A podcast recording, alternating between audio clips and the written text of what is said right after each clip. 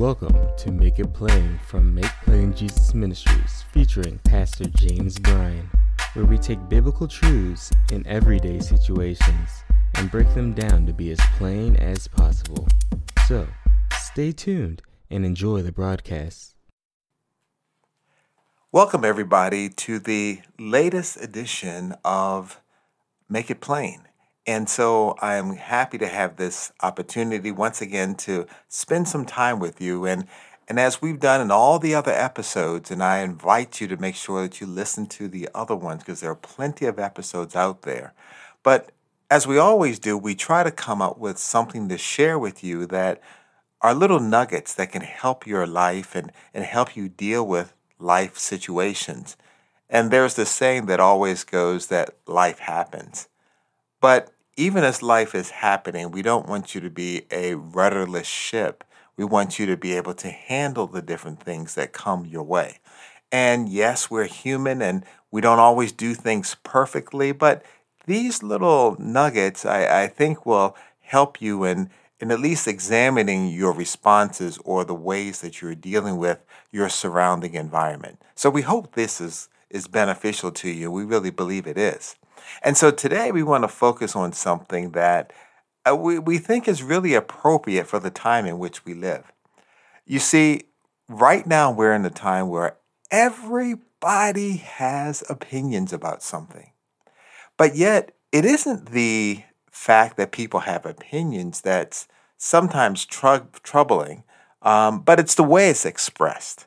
And so now because we have so many venues and tools to express our opinions, which is great, the manner in which we're doing it becomes problematic at times. Let me just step back for a minute and ask you this question. Doesn't it feel like, or maybe I shouldn't influence it, but do you feel like that when people are communicating their ideas or their thoughts or opinions, they're not just talking to you, they're shouting at you. Regardless of whether they have the same opinion as you, it just seems like the, the volume is much higher. And I don't mean just the volume from turning up the radio or, or whatever um, venue that you're hearing this from, but I'm also talking about the way that people are communicating. It's hard to have just a general conversation and discussion because now it is an all or nothing interaction where instead of just saying, How are you today? it's almost like we're saying, How are you today? You know, one of those things. And it changes the whole experience. And we need to think about that a bit.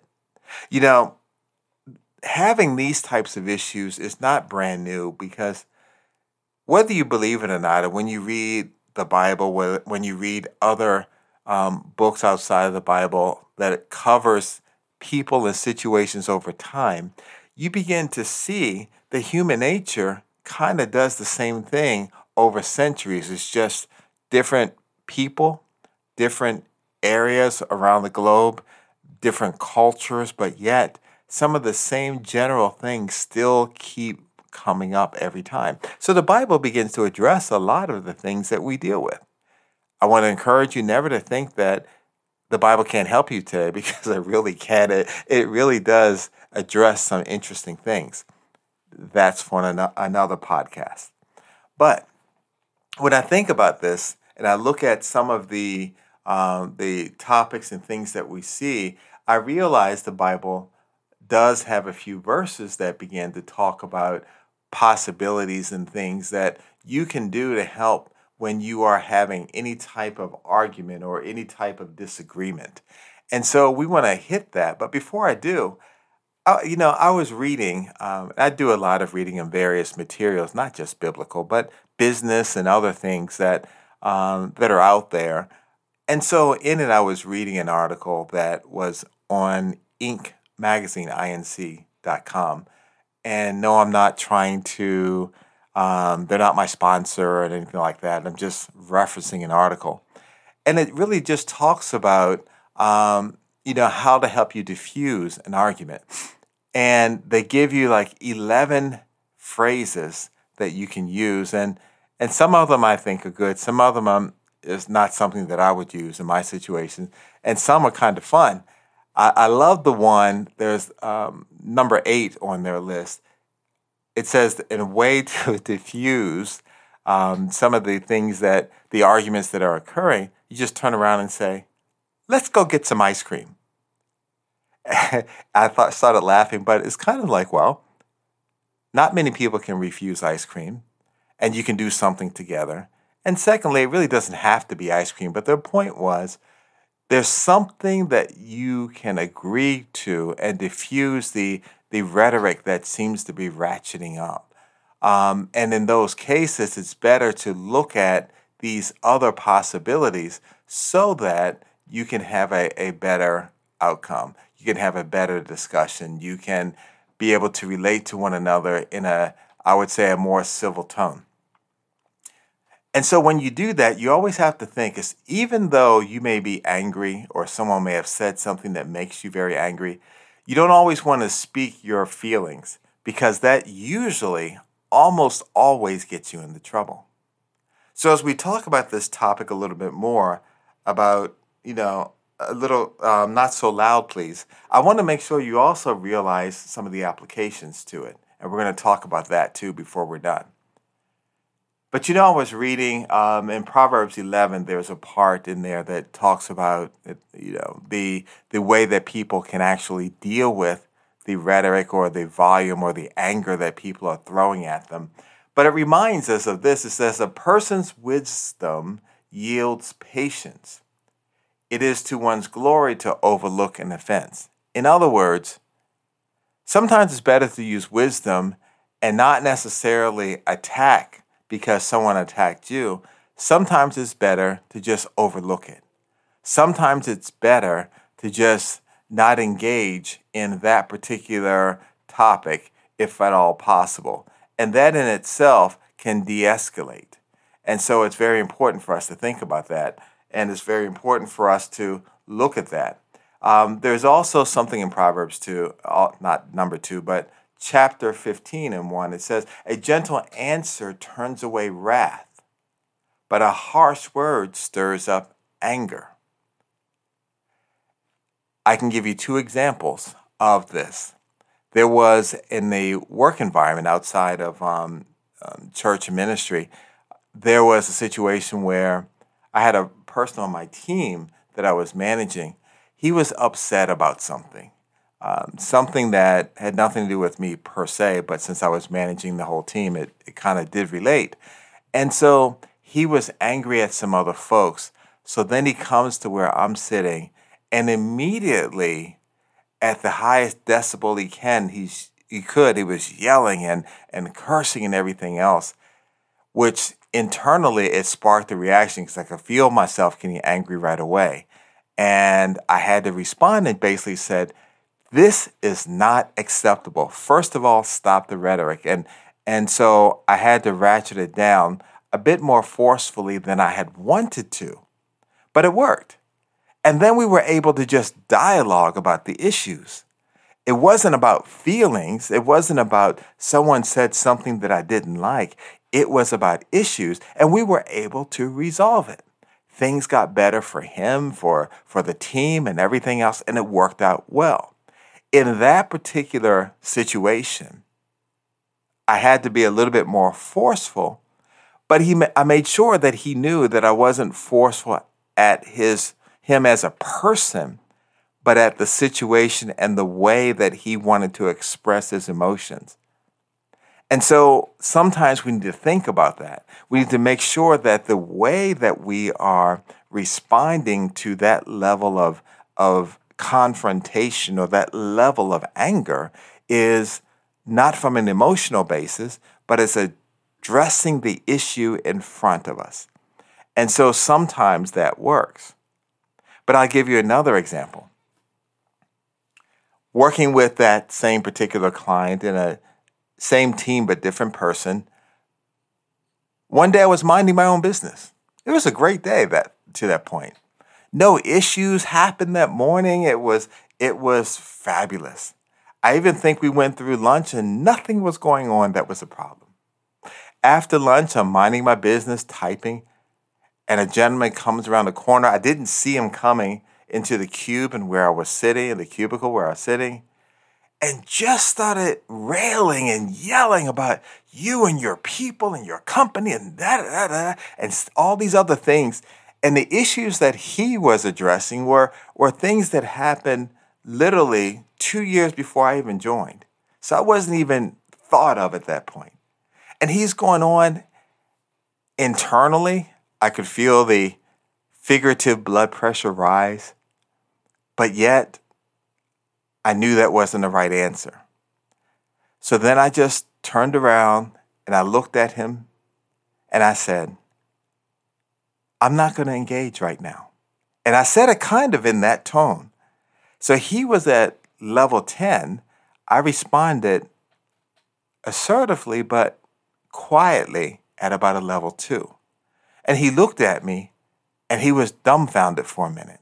He didn't know what to say. And then he says, Okay, no, I'm sorry. Then he began to apologize and he began to engage in an actual civil conversation. And then the next day, he came back around and said, You know, I am so sorry. I never should have come at you that way. And so the thing that I knew about him is that that wasn't his normal personality. So I knew something had happened. But even so, we still had to engage at a level, and that was the only way I was going to accept any type of engagement was at a level that was civil so that we could talk and work out the issue. I've given you a couple of examples right now, and I've given you a couple of scriptures and even the ice cream scenario that I want you to think about using at times. Everything is about people's feelings nowadays, but that's not how you really initiate conversations with others. I recently had a conversation with with someone and and I and this was referencing some political things and and and I said, look, what I found out is, is this everyone says they want to understand the other party, but they only want to understand if they agree. And then immediately, if it's not in agreement, there's an escalation. And the person chuckled and said, You know, you're right. And the question comes where are the civil conversations? Where are those conversations that you can have to hash out some level of understanding of one another, and where it needs to be, where there can be a level of agreement. Think about it for a minute. It, you cannot engage or lead your conversation with pure emotions. Now, some of you will say that, oh, what he's trying to say is that I have to be like Mr. Spock on Star Trek. That's not true. My point is, everybody has emotions. And when you are leading with your emotions only, then what you're trying to do is light a match and start a fire.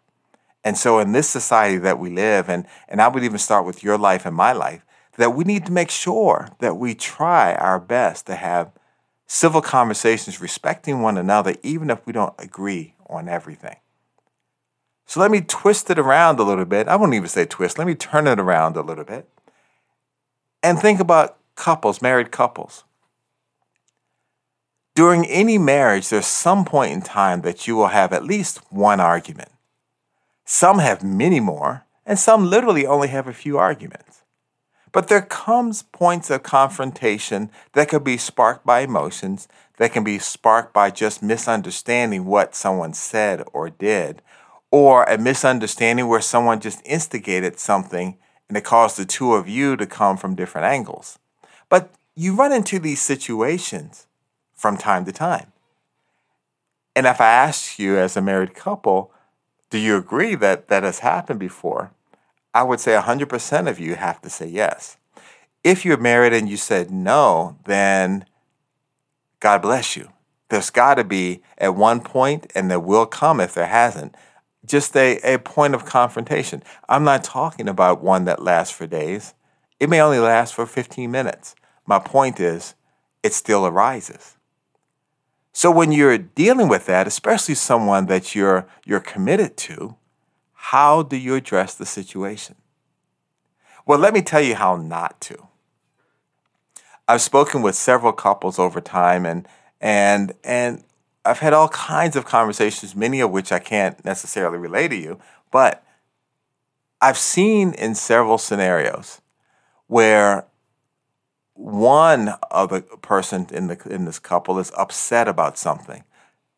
For our sake, it doesn't really matter what started it, but they're really upset, and in some cases, irate about something that happened. And it may or may not be based on reality, but it happened. And then I've heard the other member of that couple, because they got upset, responded with even higher level of volatility in their conversation.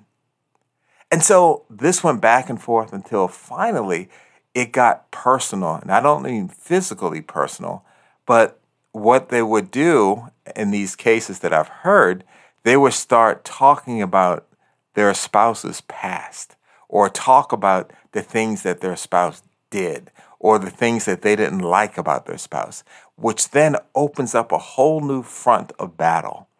And that is the worst way to address a disagreement. The worst.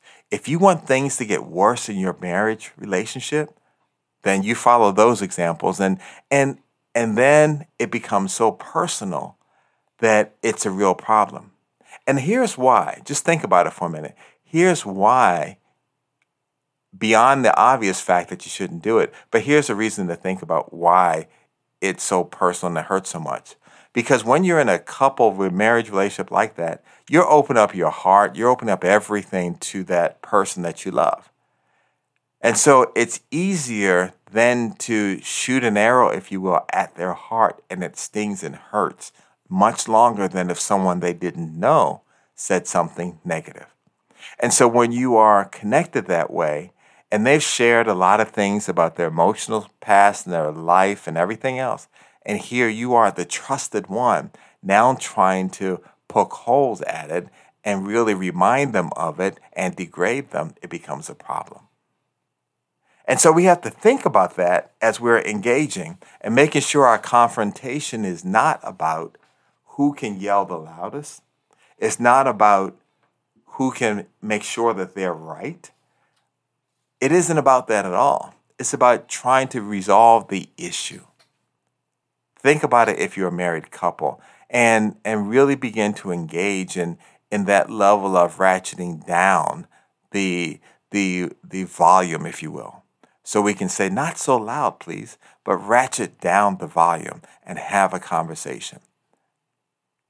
Now let's look at if you're working in a, a group somehow, some kind of way you might have been drafted to lead a group for something, or there there's a, set of things that you're responsible for, and other people are supposed to do their part. But you come to a point where you need some type of consensus or some type of agreement. It isn't just command and control that they have to do as I say and, and so on, or do as you say, but really it's one of those things you have to get buy in.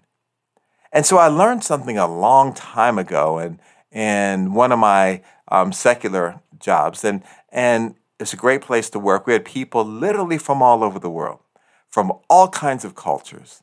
And we were working together. We had kind of a common purpose. And it was a very large organization. But I love the fact to see so many people that were representing so many countries and cultures coming together. And I knew right away that everybody wouldn't believe everything that I said because I came from a particular area to have a, a certain mindset but others would have different ones. But that's okay. We all live, we work together, we respect e- each other. But sometimes there were issues or initiatives that were pushed forward from the senior executive level that I had to then communicate and implement. And so I learned from my boss at that time this whole concept, very, very simple, but not always easy to do. And the other the understanding is this that as a group, you get the group together and you come to the point of acknowledging not everyone is going to be 100% thrilled about the outcome. But we all have to get to the point that we're okay with it enough to be able to move together forward or I should say, move forward together, right? Um, and so we get in that situation where we have to be at least okay with it. In today's world, everyone is is of the mindset it's 100% my way or it's not right. Well, you can't go that way. You can't live that way unless you're by yourself and there's no one else. But when you're living with people, there are different opinions. No one's going to agree on everything all the time. So this whole concept that that you know he had told me about it, he used and and I began to use it to a to a great deal of success was finding a level of agreement or buy-in to the point that everyone's okay. And then there's always something that one person would say, I wish I had this, but I'm okay with it. I agreed to this and we'll move forward and make sure it happens. So you see, I gave you some examples to use, and and this whole podcast about Make It Plain is designed to give you practical answers or solutions to deal with things in life that come up.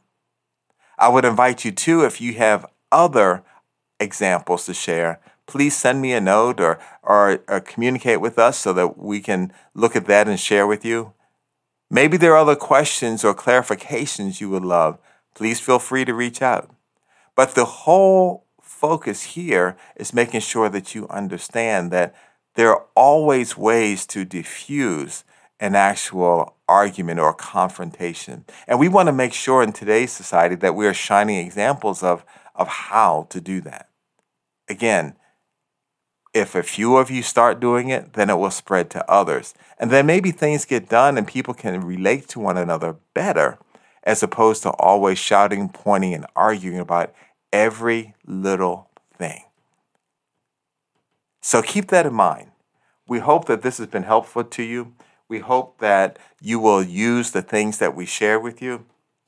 We hope that you think about what we wanted you to, to digest here.